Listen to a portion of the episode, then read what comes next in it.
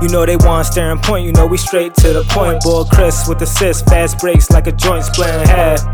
Boy J with the J, we throwing heat, no gas. That's a touchdown pass. You know just how we coming, so it's nothing left to say. Now they hardly can guard me like Dirk fade away. You know just how we coming, so it's nothing left to say. Yeah, you know just how we coming, so it's nothing left to say. They want staring point, you know we straight to the point. They want staring point, you know we straight to the point. They want staring point, you know we straight to the point. They want staring point, you know we straight to the straight to the. Heemy 76 bringing us into episode number 129 of Straight to the Point. My name is Chris, and not with me this week is my guy J Dub, as the four letter folks have got him working overtime.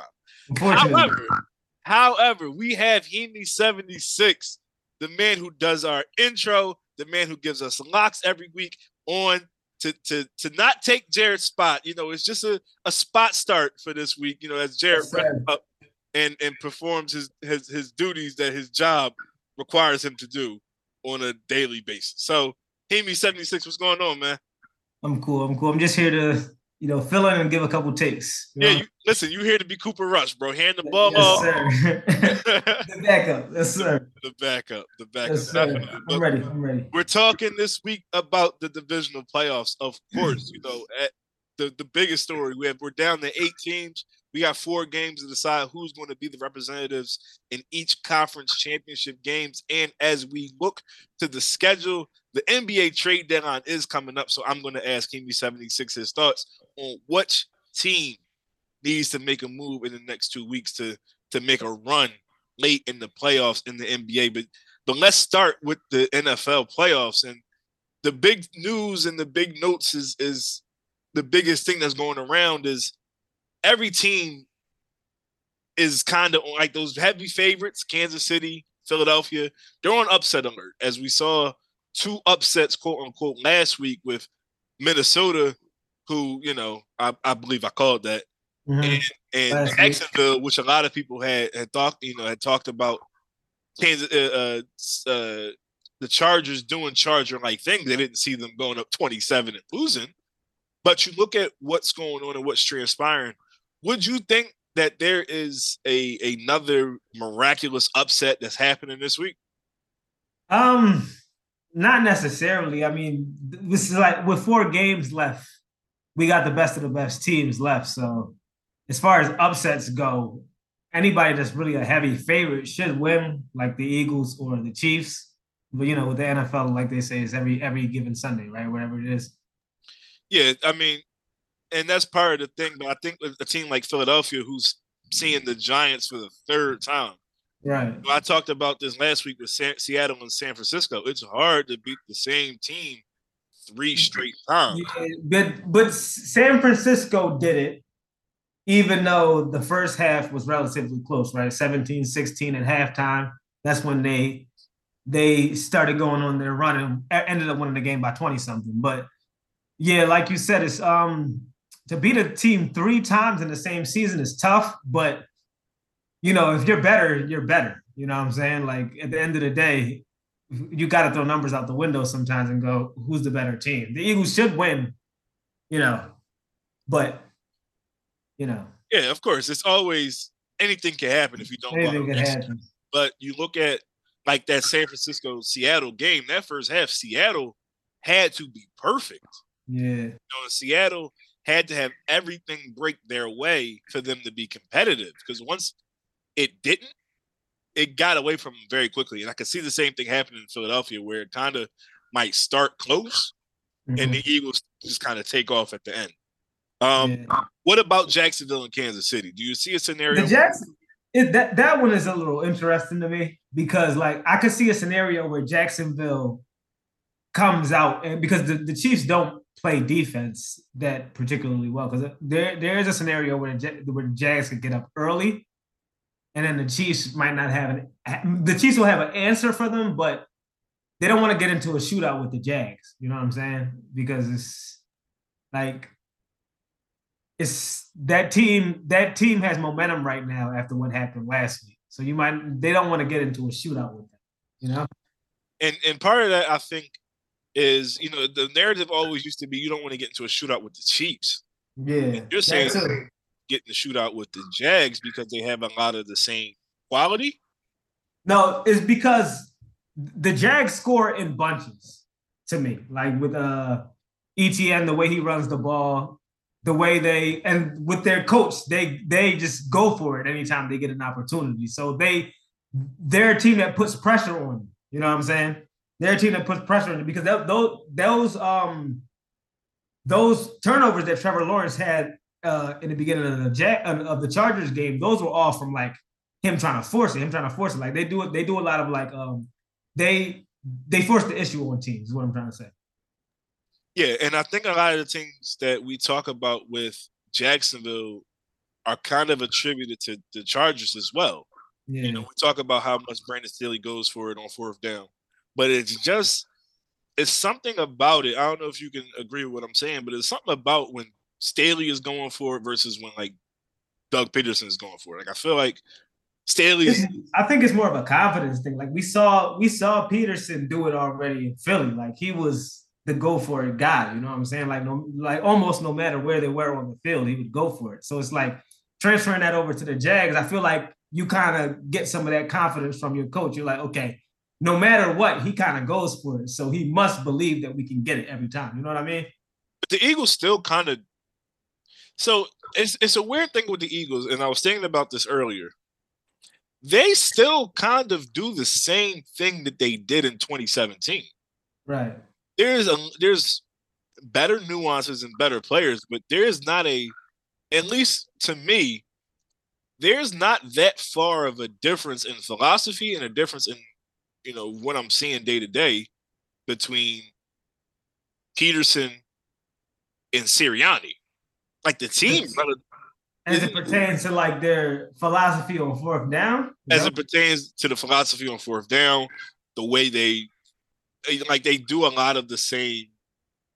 A lot of the characteristics. I, have never had a problem with teams going for on fourth down. It just depends on what no, you're doing. I was, I was saying because it always becomes like a, a thing where it's like you went for it on fourth and you didn't get it, but what if you did get it? Because and then then it becomes a different story. It's like, okay, well, it worked, so you're not gonna get no criticism for it, even though the decision might not be rational at the time. You know what I'm saying? Like T, like Staley goes for like on fourth down anywhere. Sometimes it's just like trick plays, sometimes runs, draw, draw play runs, um, runs up the gut, like the stuff like that, where it really doesn't even make sense that you went for it, you know? Or going for it when you're already up by like four. You know what I mean?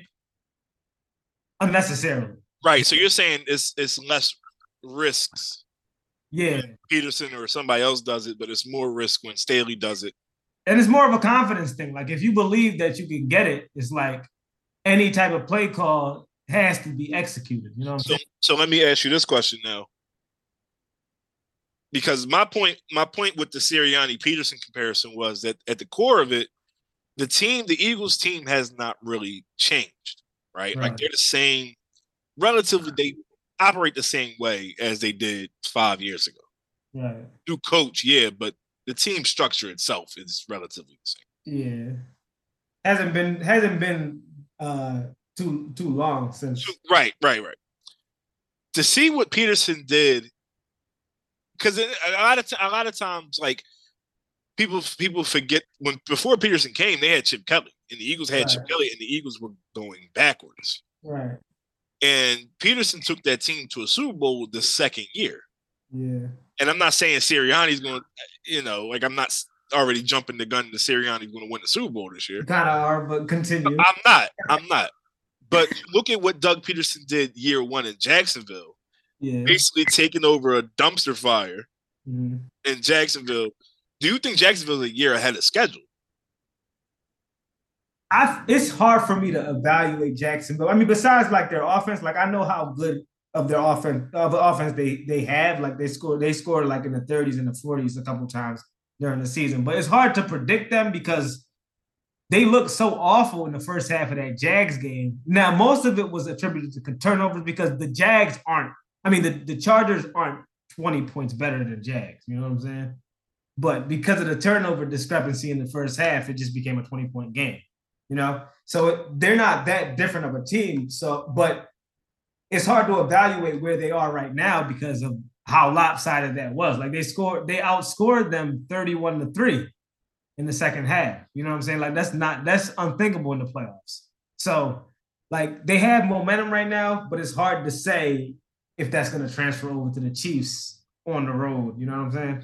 Yeah, and is, is there a is there something to be said for them being a contender next year? Like, do you think they'll be among the the AFC elite teams next year? Like, will they overtake a team What's like the elite? What's that's that? What's that? Three teams? Four teams? three, three, Uh, four teams? No, then no. So, like, who? So, like, of the elite, what I'm saying is Kansas City, Buffalo, Cincinnati. Cincinnati, yeah. Baltimore still in in the, in the mix a little bit. Okay, okay. What about so?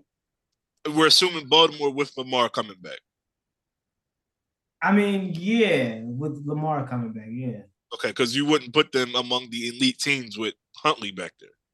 I mean, Lamar. I don't I don't know. I'm not putting Huntley in the equation. I'm saying Lamar or ex quarterback. You know what I'm saying? Okay, all right, quarterback Z, whatever. never. So, would you? So you're not going to put Jacksonville among those elite level AFC teams next year? Jacksonville doesn't have a track record or something like that. Like they they sucked last year, even though we know their coaching situation with the guy with uh, Meyer from um, Ohio State. We know we know their issues last year, and then this year they they were literally the almost like the the definition of a mediocre team. Like they'd win a game and then they lose by a lot, and then they win a game and they lose by a lot. It's only like lately that they've even uh, put together a, a string of victories at once. You know. Yeah, I definitely agree with what you're saying. I mean, when you first started the when you first started the show, I, I said that I could see a scenario where they win, but as I'm talking about it, like you know, you started talking yourself out of it. I, I don't think they're gonna win that game. So, you, put a little money on it though. You know what I'm saying? Of course, we know you, pro gambler. Little bit, little bit. No, you you're not a you're not a uh, you're not an amateur yourself. When But it we- comes to gambling, but we talk about these a- these elite teams in the AFC. We know how these teams are talked about with you know with national regard, like they're held in higher esteem than other teams in the AFC. So you're saying that Jacksonville, if Jacksonville has a track record of like, let's say if Jacksonville does this again next year, let's say they, they have a better record, they don't struggle as much with Tennessee or Indianapolis or Houston or whatever. Do you think that they'll the, the conversation around Jacksonville starts to shift? oh yeah, yeah, of course. Well, I mean, it's obviously it's like a it's a recency bias thing. Like if they were to beat the Chiefs this week, then yeah, they they put themselves in a level with other teams because now it's proven that they can at least hang. You know what I'm saying? Gotcha, gotcha. So I, I definitely understand that. So now pivoting back to the NFC, Yeah. we have three NFC East teams that's still alive. Right, right, San right. Francisco out west. Do you see a scenario where it's either Dallas or the Giants in the NFC Championship game versus because every, everybody thinks it's going to be San Francisco, Philadelphia. Everybody thinks it's going to be one two for the NFC Championship game. Do you see a scenario where either Philadelphia or San Francisco loses this week? Um, mm, I, well, I don't think. I think there's a real strong possibility that Dallas wins this week against the 49ers, but that's mostly. It's a combination of two things. The 49ers are way too hot right now. It's it's it's unprecedented for a team to enter the playoffs with like a streak of this like duration and then just like to keep going. This is yeah, this is this is like 07 Patriots. Because to me, if you just look at the entirety of the NFL season, the 49ers had a game not too long ago against a team that's really, really similar to the uh, to the Cowboys. I, I think I think you might know what team I'm talking about. They got a mediocre-ish quarterback, uh, a top flight wide receiver, a good running back, questionable coach. They play out west. Are you referring to Seattle? Close. Are you referring to the Rams? Close-ish. I'm talking about the Raiders. Oh, uh, I'm talking about the Raiders. The Raiders and the uh, similar offenses, and when they played when they played a couple um a couple weeks ago, the 49ers with Jarrett Stidham at quarterback, by the way, they got the the it, it was about a 60 point um game as far as like total. Like yeah, it, it was a, it was a very high time or something like that. Like if the 49ers if the 49ers want to do that, if the 49ers don't tighten up that um aspect of their defense, as far as like their their propensity to give up like big plays, they, I don't think they want to get into a shootout with Dallas. Like Dallas is hot right now on offense. They're running the ball re- really, really well.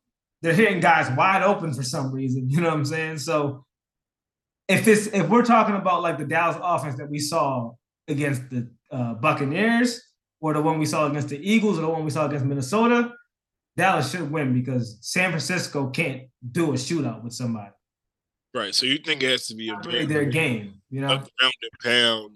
Because we talk about like everybody talks about the Shanahan's and how how the Shanahan's are just offensive geniuses and whatever the case yeah. may be.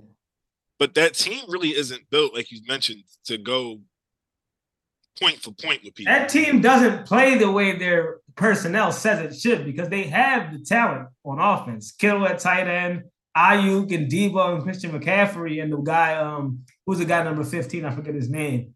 Jauan Jennings. Uh, what, what's his name? Jauan Jennings. Jennings, okay. That like they they've got talent all across offense, but they decide that they just want to play ball control and defense. You know what I'm saying? So it's really hard to like think about them getting into a shootout with Dallas. Because if Dallas scored, like let's say Dallas jumps out to like a 10-3 lead, you know what I'm saying? It's and, and, let's not forget the revenge revenging. Like last year, they got embarrassed. They they had like five straight uh, five straight opportunities to tie the game up against the 49ers last year and come up with any points at all, not even a field goal. And I feel, and I think in the NFL, that kind of like it's the same personnel, like it's the same guys on Dallas, you know? Right, for the most part. I feel like a lot of them they still remember what happened during that game, and it's gonna it's an extra motivation on top of it being a playoff game.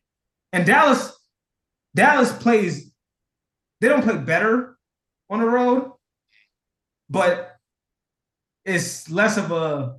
I feel like it's less of a distraction because last year it was just too much going on with that team last year, and then as soon as they went and played at home against the 49ers, they lost.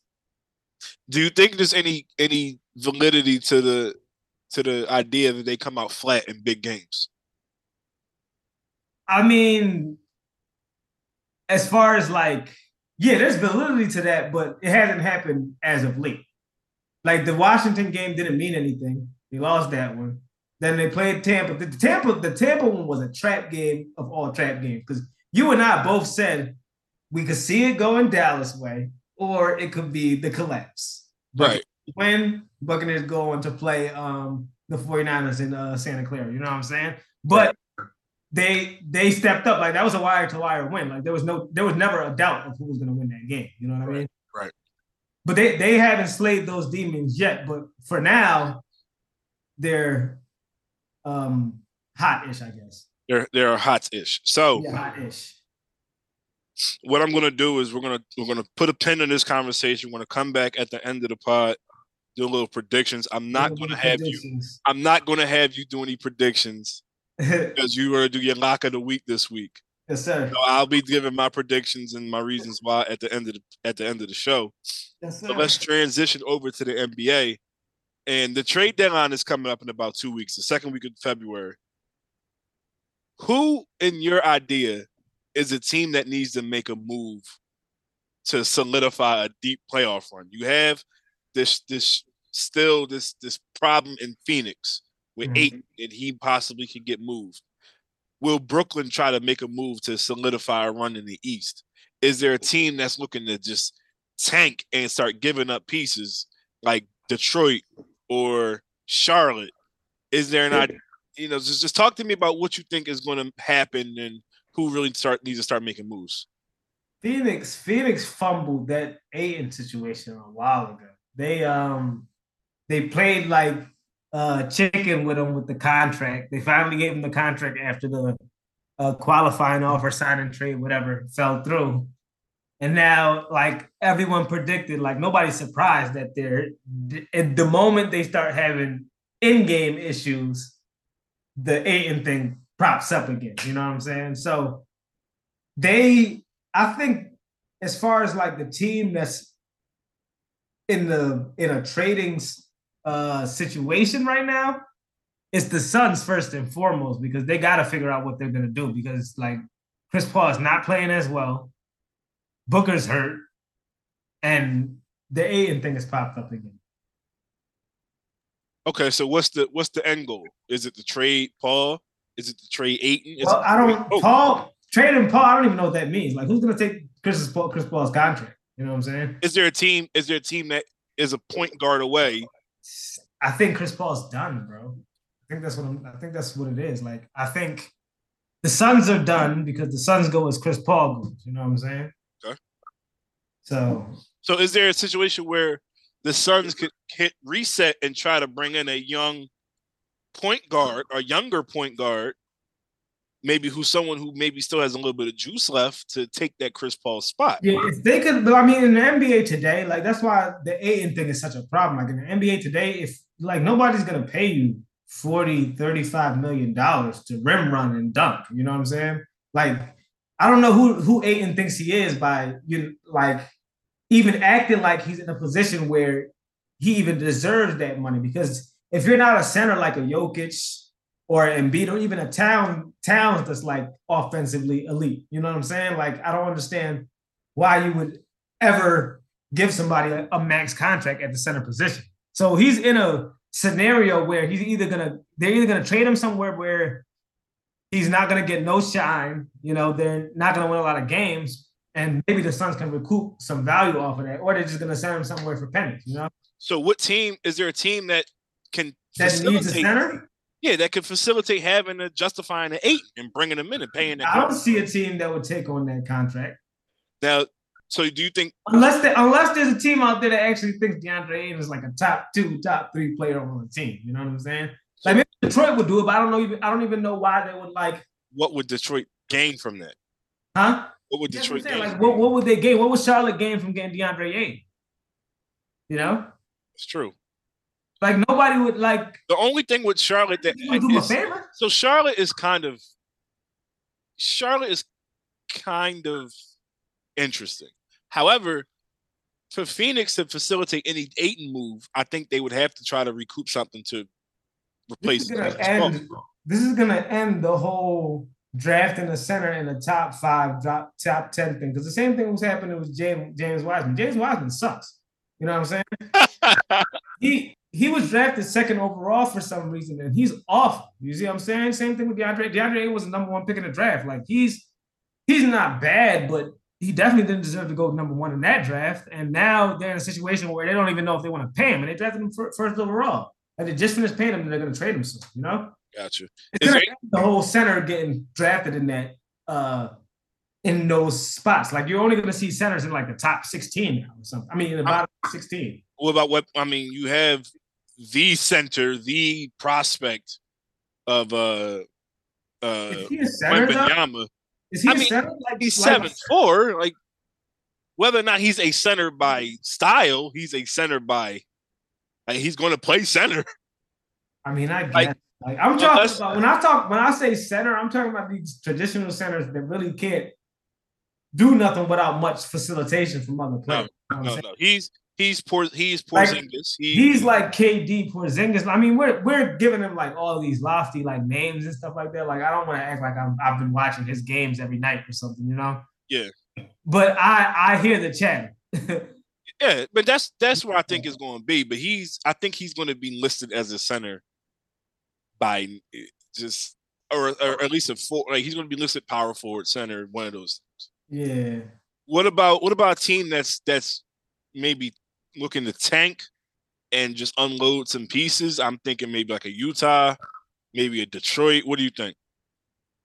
Uh Utah should be tanking. They should decide to, you know, pull the plug on some of the I mean, it's hard with the tanking thing now, obviously. Like I hate to I hate to break it to you, but you know, one of the worst GMs in sports, Adam Silver, decided that he was gonna tweak the the uh, lottery odds. So now it's just like it's just randomness all over. Like teams that really don't like who won the lottery last year? That's a good question. Let me let me look that up. Lottery last year. I don't even remember who was the first pick in the draft. Why am I drawing a blank? Well, we know we know uh Wiseman was two. No, So- that, that's a while ago. no, that was that wasn't last year. nah, we talking about Who what won?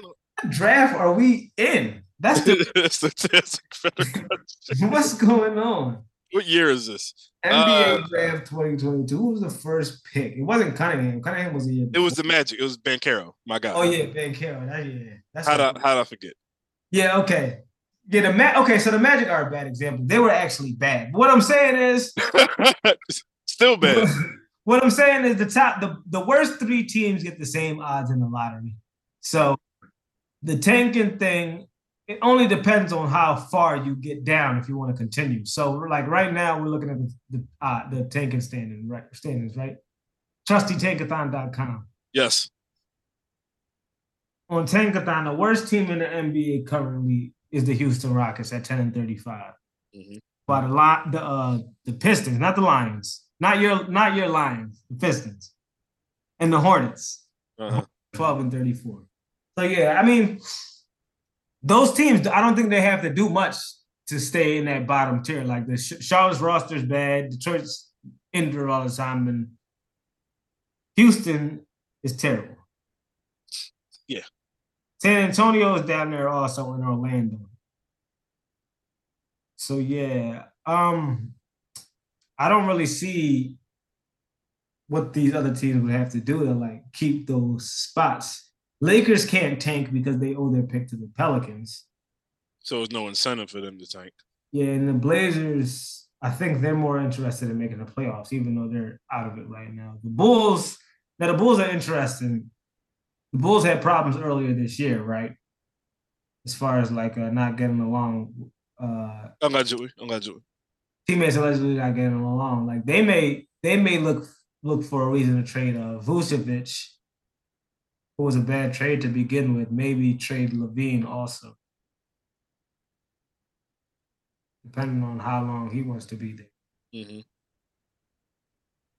That makes sense. So Charlotte, or I'm sorry, Charlotte, Chicago, these are examples of where we can go and possibly see teams start to get off of that. I don't know who's going to take that LaVine deal, but Yeah, Chicago's in a, Chicago's in a is a, in a uh, iffy situation because they're they're close to like playing territory, but they're also close to like you know like super lottery. the Like, bottom, the bottom, the bottom tier. yeah, like where the lottery actually happens, you know.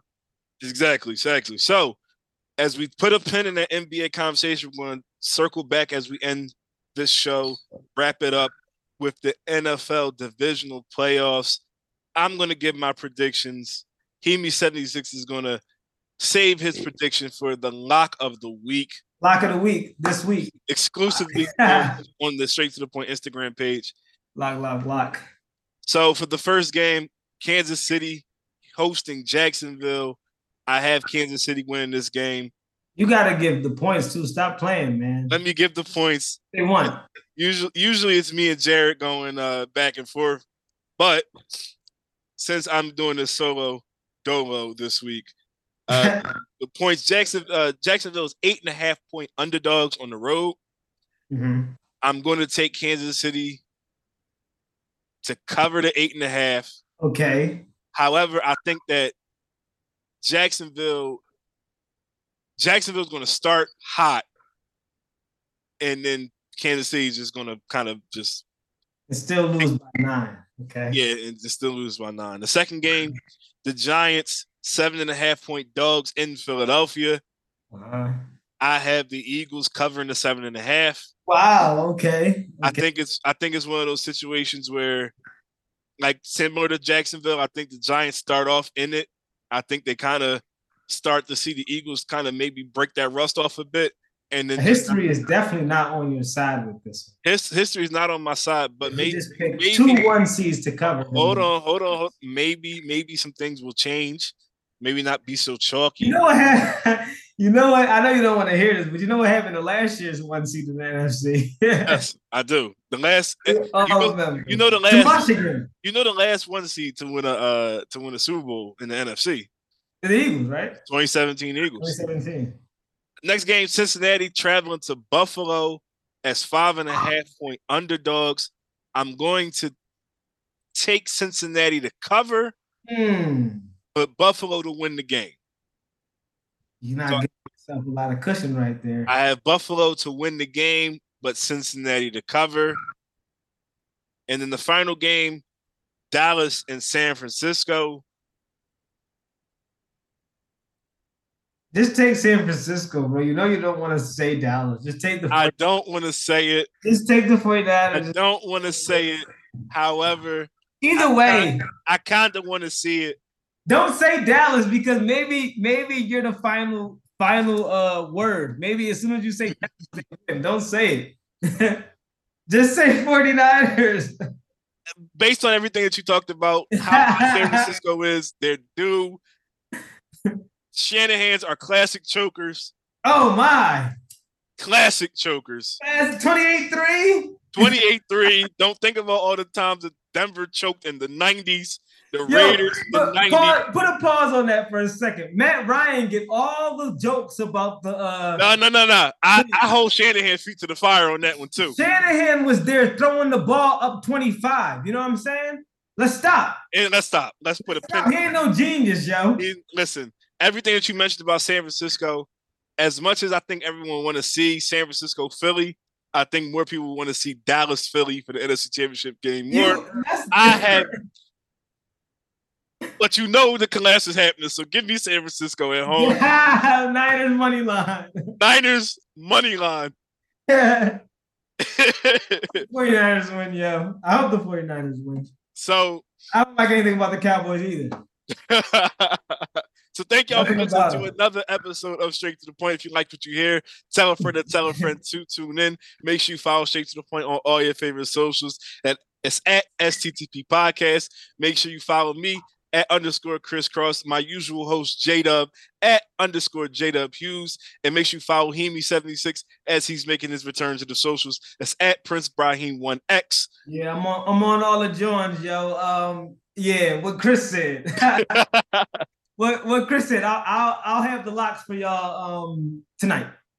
Speaking of those locks, make sure you check out Heemy76's exclusive Locks of the Week on our Instagram page. That's at STTP Podcast. They're sponsored throughout the rest of the season by D. Stanley Catering's 721 by DSC.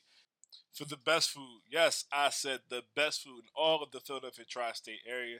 Make sure you follow D. Stanley Catering on Instagram. That's at D. Stanley Catering. And visit their website, www.dstanleycatering.com. Go Sixers.